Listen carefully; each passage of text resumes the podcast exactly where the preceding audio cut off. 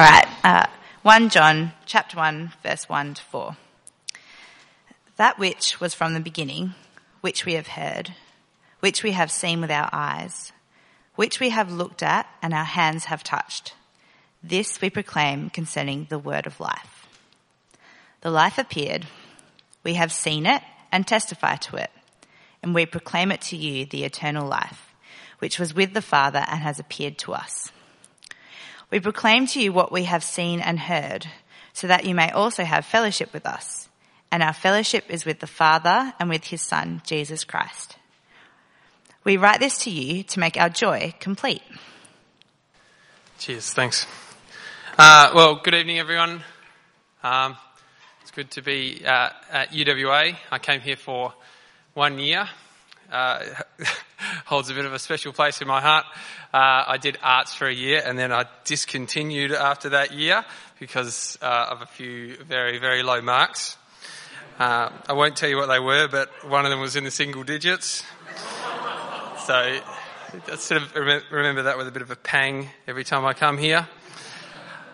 Um, but yeah, uh, the question we're going to be looking at tonight is what does it mean to live the life? You probably hear that fairly regularly now. It's one of the phrases going on social media and memes and everything. You know, living the life. He's living life. Are you living the life? You, you, know, presumably you're doing something right or things are going well for you. Um, but it kind of assumes that there is the life out there to be lived. And I guess we're, we're questioning that. We're saying, well, is there? Is there the life out there to be lived? And we're going to come to the Bible, God's Word tonight, to try and answer that question. And the Bible gives a resounding yes, there is the life to be lived. So our question is, what is it? What does it look like? Uh, so seeing as we're coming to God's Word to look at that question, why don't we ask Him uh, for His help now as we do it? Please pray with me. Heavenly Father, please help us to understand your word to us today. Uh, please open our eyes and our hearts to be able to uh, see it more clearly and to be able to know you better. In Jesus' name, Amen. Uh, so, 1 John, UCI is going through 1 John as well. We're doing the same three week course as you. Um, and 1 John is a letter written by the Apostle John to a bunch of, of Christians around the Mediterranean, uh, somewhere around 2,000 years ago. Uh, and these are the opening four verses of his first letter of three to them. Uh, now, the style that it's written in is a little bit interesting and somewhat difficult because it starts with the words that which, which is uh, sending you forward to something else that he's going to talk about, about later. It's a little bit like what you'd imagine uh, Master Yoda to speak like in Star Wars when he sort of um, hmm, uh, he says uh, uh, around the survivors a perimeter create or uh, you seek Master Yoda take you to him I will. So why don't uh, it's good if you read it again and you become a bit uh, familiar with it. And as we reread it I want you to look for the word life and see if you can see how many times it comes up. Let's read it again. That which was from the beginning which we've heard, which we've seen with our eyes, which we have looked at and our hands have touched. This we proclaim concerning the word of life. The life appeared. We've seen it and testify to it. And we proclaim to you the eternal life which was with the Father and has appeared to us. We proclaim to you what we've seen and heard so that you also may have fellowship with us. And our fellowship is with the Father and with his Son, Jesus Christ. We write this to make our joy complete. So, how many times did we see life in there? Three times. Absolutely. How many times is life referred to, though? Because it sort of appears in all these little words like which and it and what. If we have a look, oh, there we go. Uh, it actually is referred to 13 times. So it really is the subject of these four verses the life. So I've got four points that I'm uh, quickly going to take you through as to how we can look at this. Uh, the first is the life appeared. The second is the life seen and proclaimed. The third is the life in fellowship. And the fourth is the life of joy. First one is the life appeared. Well, what is the life? That's the first thing that we have to nail. Uh, verse 2 is a great place to find that out. The life appeared, we have seen it and testify to it, and we proclaim to you the eternal life which was with the Father and has appeared to us. Well, it seems fairly clear that it is talking about Jesus. That's the message that we hear, uh, especially around Christmas time. Jesus being sent to earth. Jesus who is seen and testified to, who appeared, who is with the Father, the eternal life, who is with the Father and has appeared to us. So the life there really is talking about Jesus. And what did the life do? The life appeared. What does that mean that the life appeared? What does it mean that Jesus appeared? If something appears, it has to appear at a certain time, when and, how and, and to whom. I'll give you a story about something that appeared in uh, my life. I was born in 1986 and something special appeared in 1986 in the sky. Does anyone know what happened in 1986? Something that happens every 70, yeah, Halley's Comet. Something that happens every 75 years. There's this comet. Uh, Dad, when Dad saw it, he said it was pretty underwhelming. It was kind of a faint smudge across the sky. Um, but it comes only every 75 years, and I was zero, so I can't really say that I'm an eyewitness to it. Um, I don't know what I was doing, but in our family, it's a bit of a story because um, my mum said, right, when Fletcher wakes up, I'll, I'll wake the rest of the family up. I think it was 1 a.m. or 11 p.m. or something like that, and we'll all go out and we'll have a look for Halley's Comet. Um, and my older sister fell back asleep after being woken, and she's never forgiven mum for not re waking her up and bringing her out to see it. So she missed it. I don't think she's going to make it to uh, 85 or 90 maybe to see it again. Maybe she will. Who knows? Who knows? She's 13 years older than me. Um, and, uh, but it appeared. It appeared to them.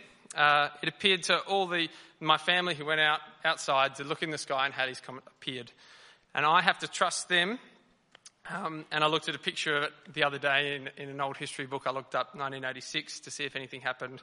Not much happened, but that happened. Um, and I'm trusting them, I'm trusting the pictures that I've seen, and maybe if I make it to 74, I'll see it um, when it appears again. So the question there is uh, believing the eyewitnesses. John is setting himself up with some others as eyewitnesses of the life which did indeed appear. Well, what happened after that? The life appeared, and then where does John take us? We're on to our second point, which is the life seen and proclaimed. This is a big focus of John's here. He says seen and proclaimed three times in the first three verses. Seen, proclaimed. Seen, proclaimed, seen, proclaimed. If we look at verse 1. That which was from the beginning, talking about Jesus, which we've heard, which we've seen with our eyes, which we've looked at and our hands have touched, this we proclaim concerning the word of life. Uh, now, you, you might think that's, that's a bit different. It's saying word of life and not the life there. Uh, I think it's different to the life, but in essence, it's the same thing. I think the word of life is what they are proclaiming, and the life, the eternal life, is what they saw. Sorry, other way around seen, proclaimed. Word, the life is what they've seen, the word of life is what they've proclaimed. It's a bit different uh, to those of you who know the start of John's gospel where he calls Jesus the Word. I think here he's focusing more on the life because it is in verse 2 that he then goes on to say, the life appeared and not the Word appeared. So I think here he's referring to Jesus as the life. Uh, and so seen and proclaimed goes three times. And uh, the life seen uh, is what John is trying to press, what he is uh, asking the Christians who he's writing to uh, to trust him about, to believe him about. And, we, and if we have a look, we might think, how does John do this? How does John increase the Christians who he's writing to their trust in his message? Does he do it by being impressive or smooth or winsome? It doesn't seem like it. It seems like he goes for the most basic level of reasoning. He just goes for sensory evidence. Just says, These hands have touched him. These eyes have seen him. These ears have heard him. He's almost um, daring you to go, come, come on, uh, ask me. Ask me anything you want about Jesus when I was there, and I can tell you. Uh, there was a, uh, a card game that I was in, uh, to, and this is a story about sensory evidence, uh, with a couple of mates of mine, um, and uh, my friend who used to go to Claremont with me, Mark Seaby. And Mark Seaby used to play for the West Coast Eagles. He played in their, uh, their glory days when they went to the grand final in 2005 and 2006, and they actually won the grand final in 2006. And the 2006 grand final came up as a point of discussion in, at this card game. And one of the guys on my right um, started talking about how amazing it was, and he was watching it, uh, it, watching it on TV with his mates, and it was one of the best days of his life, you know, talking about every mark and every kick like it had just happened yesterday. And then another guy on my left um, said, Yeah, I mean, I was there. I was at the MCG when the final siren went. We were just hugging everyone. I didn't even know these people. We were just hugging and celebrating and cheering. It lasted for ages. And then um, Mark, who was sitting next to me, he's a very humble and uh, softly spoken guy, goes, Yeah, it was pretty good. And, and everyone just started cracking up laughing because we'd sort of forgotten. I mean, he, I think he kicked a, kicked a goal in that game. You know, um, and he didn't say this, but he could have. He could have said, You see these hands? They marked the ball. See this foot? It kicked a goal in that game. These shoes walked on stage. This neck had a, had a medallion um, hung around it. This hand held the cup. He, he, had, he, he had been an eyewitness on a totally different level to the guy who'd seen it on TV, to the guy who'd been at the MCG. He'd actually played in the game. And so that's what John is saying here. That's why he is to be listened to above everyone else. Anyone else who comes along and professes to know things about Jesus, possibly new things, newfangled things, innovations, John is saying, I was there. I've seen him, I've touched him. Uh, and so he sees and proclaims. To see and then to proclaim. In the New Testament, uh, we see a change in what we call the disciples. Disciples is uh, a word that uh, basically means students, that they were learning from Jesus. And then, uh, once Jesus, after Jesus ascended, they became the apostles those sent. They're not really called apostles back here, they're called disciples. Apostles just means ones who are sent. So those who, they initially were those who um, saw and learnt and listened to Jesus. And then there were those, they became, the same people became the apostles who were sent out to proclaim. Um, and why? Why did they proclaim? Well, the answer comes in the next verse. We proclaim to you what we have seen and heard, so that you may also have fellowship with us. This is our third point uh, the life in fellowship. If you've been in churches for a while, you probably would have heard the word fellowship um, said here and there, and like me, you probably think, what does that mean? Uh, it's one of those words that we have in the Bible, but you're not really just sort of comes and goes, and, and you think, you think, yeah, all right, I'll, I'll, use that word, but I'm not exactly sure what it means. Um, and on a, on a basic word level, it just means to share, to, to share something in common with something with someone else, to have fellowship about something. Um, and you may have seen this yesterday at the election.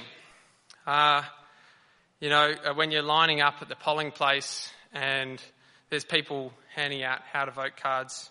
I'll just choose any uh, party let's say uh, there's some people holding out a Labor how to vote card, and you've got the uh, the energetic 18 year old student um, at his first election, got the got the big red shirt on, how to vote, vote one Labor, and then you have uh, next to next to him you might have a uh, middle aged Aboriginal lady. She's got the red shirt on, how to vote, vote one Labor, and then you've got the old man with his Akubra bit more relaxed than everyone. He's been he's done this for a few years, few elections under his belt.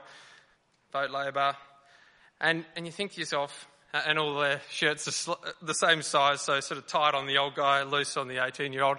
Um, and you think to yourself, when, where else would these guys ever meet and be chatting and having a discussion? Probably not anywhere, but they, they have a, a sort of fellowship over their passion for the Labor Party. Uh, that, that's what they hold in common. You can see it right there. Um, so that's on a, a purely worldly level. Um, that's what fellowship is. But the more important quest- question for us uh, tonight is what is Christian fellowship? Uh, to see what that is, we need to keep reading. And our fellowship is with the Father and with His Son, Jesus Christ. Uh, if you're not sort of a convinced Christian or, or this is all a bit new to you, you, you might be thinking, uh, hold on, that's a pretty big call. The, the God that you say has created the world, has, has been there for eternity, you're saying you have fellowship with Him? That you actually know Him? That's a huge call to make. And I would say you're absolutely right. You're absolutely justified in saying that that is a huge call to make. It's, it's the claim of all claims. It's the highest claim. It's the ultimate claim to say that we have fellowship with God and with His Son, Jesus Christ. But it is the claim of the Christian that we share fellowship with one another and with God. Uh, don't usually do this because I've only got one painting, but I brought along a painting tonight. I wish there were some primary school uh, kids here so I could kind of be on the same level of, uh, of drawing and painting. The good thing about being a primary teacher is uh, I was just be- I was just better than them at drawing, so that anything I did on the board, they'd be like, "Yeah, you're really good." and my wife is an art, uh, is, was an art specialist teacher, and she was like, "Oh, don't tell me you've been drawing again." Um, but anyway, we had a when I was in Fitzroy Crossing, we had a little. Uh, uh, the teachers would sometimes go to the art room on Wednesday night when there were no kids there, and just try and bang out a few um, pieces of art or just paint for the fun of it. And I did this one. It's the only one I've ever finished, I think, in my life. Um, and I I painted it to really show the privilege uh, that we Christians can have in um, knowing God through Christ. But there is something that's really missing about this painting. Can anyone see what it is? Talent? Yes. Yeah. Sorry? Yeah. Oh, well, uh, I, I, I didn't really want to put my name to this. Yes. That's, that's the exact point that we're driving at here. There should be lines going between every one of these dots to every one of these other dots that are connected to Christ. Fellowship in the Christian life is only ever two way. It doesn't, doesn't begin with one and lead to the other, or begin with one and lead to the other. As soon as we become Christians, we are in a family. That is why um, God is referred to as the Father who has adopted children. Children are children and brothers and sisters because they have the same parents. And that's the same in the Christian faith. We have the same Father, and therefore we are brothers and sisters, and we share in, the, we share in fellowship with one another and fellowship with God. Uh, you see that at, at, at, a very, a very simple way to see that is when you see people praying together. They're praying to God with each other, sharing in fellowship. Uh, and we see that that's a huge focus of John's and a huge focus of Jesus's. When, he, uh, he when he's praying, he prays about uh, the churches that are going to um, be established by the apostles. And he says, I pray that all of them may be one. Just as you are in me and I am in you, may they be in us. What a claim to make that we are in the Father and the Son. And that is what Jesus prays for us. So that is the life, the life of fellowship, but what, uh, the life in fellowship, but what does it feel like? What does it feel like to be living that life? Uh, let's read on. The life of joy. This is our last point. The life of joy. Verse 4. Uh, we, we write this to make our joy complete. Uh, what, what is joy? Because joy means a lot of things to a lot of people. We called our little daughter Joy. Um, but joy can mean, you know, whatever it means in our culture. So let's look at what John means when he says joy. He doesn't say it anymore in this letter. This is the only time he says that word joy. Uh, but he does say it in some of his other writings. And uh, he gives three scenes, uh, if we're looking at the word, where he describes what joy is. The first is a wedding, the second is a labour ward in a hospital, and the third is a proud dad on the sidelines. Um, the first, the wedding. Uh, so the first scene is you are at a wedding, you're not getting married, but you are close friends of someone who is getting married. That is joy. Uh, the second scene is the labour ward, the, the mum who goes through anguish for a long time, often, and then the baby is born into the world, and the feeling that the mum has is that of joy. And then uh, in 3 John, which is the third letter of John, uh, he says, I have no greater joy than this, than to hear of my children walking in the truth. So he's, he's not even with them, but he just hears the report that they're walking in the truth, and he has no greater joy. I guess from those uh, three ways that John uses the word joy, and here as well, we could, we could summarize joy as the feeling of delight that comes from someone else or in sharing with someone else. It's an outward relational feeling as opposed to an, an inward feeling. It's something that you share, and it is something ultimately that is from God that we share with one another in fellowship. Uh, and the, the other aspect of, uh, of the joy there is John is writing it, writing the letter to make his and the people with him, their joy complete. Uh, there's an idea there that in including the Christians that he's writing to, in including them in the gospel and training them up, uh, they, the, his joy is being completed. Uh, and that idea of uh, something exclusive that John could have held to himself, but he chooses to be inclusive with the Christians he's writing to, um, that begins actually at, at God Himself. God who, who exclusively is perfect and was perfect and could have stayed holy and apart from humanity, chose instead to create humanity. And then, even when they were dead in their sins, he stopped being inclusive and sent his own son, his only son, to save them, to be in relationship with them. And then Jesus, when he came to earth, he could have been exclusive, but instead he chose 12 disciples who didn't have very good track records or CVs and included them in his ministry.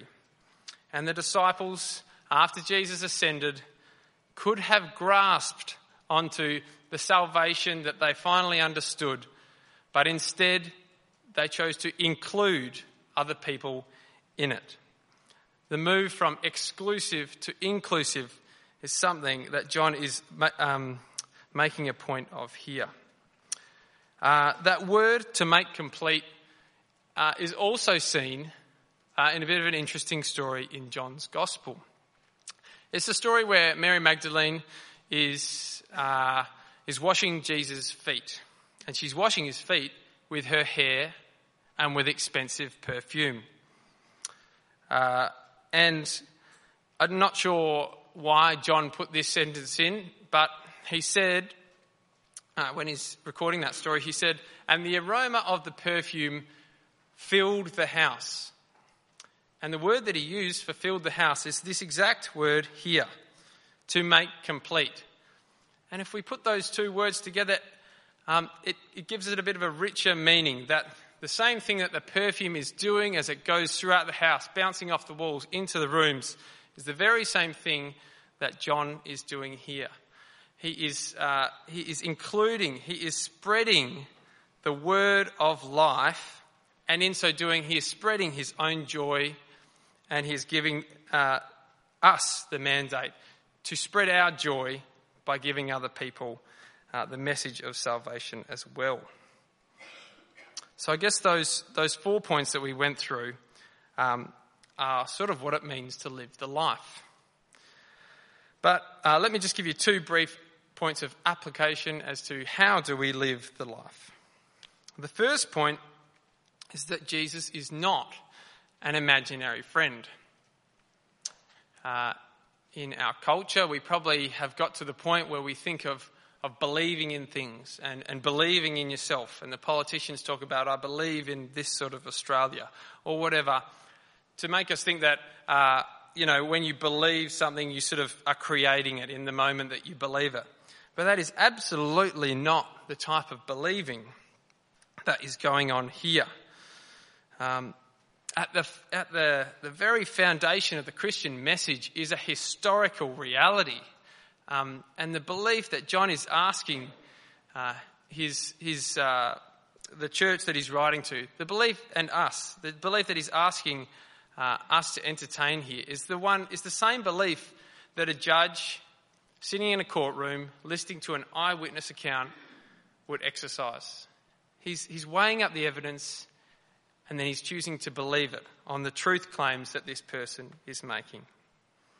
And so Jesus isn't the, the imaginary friend, the kind of ideology, the, the ism that we follow.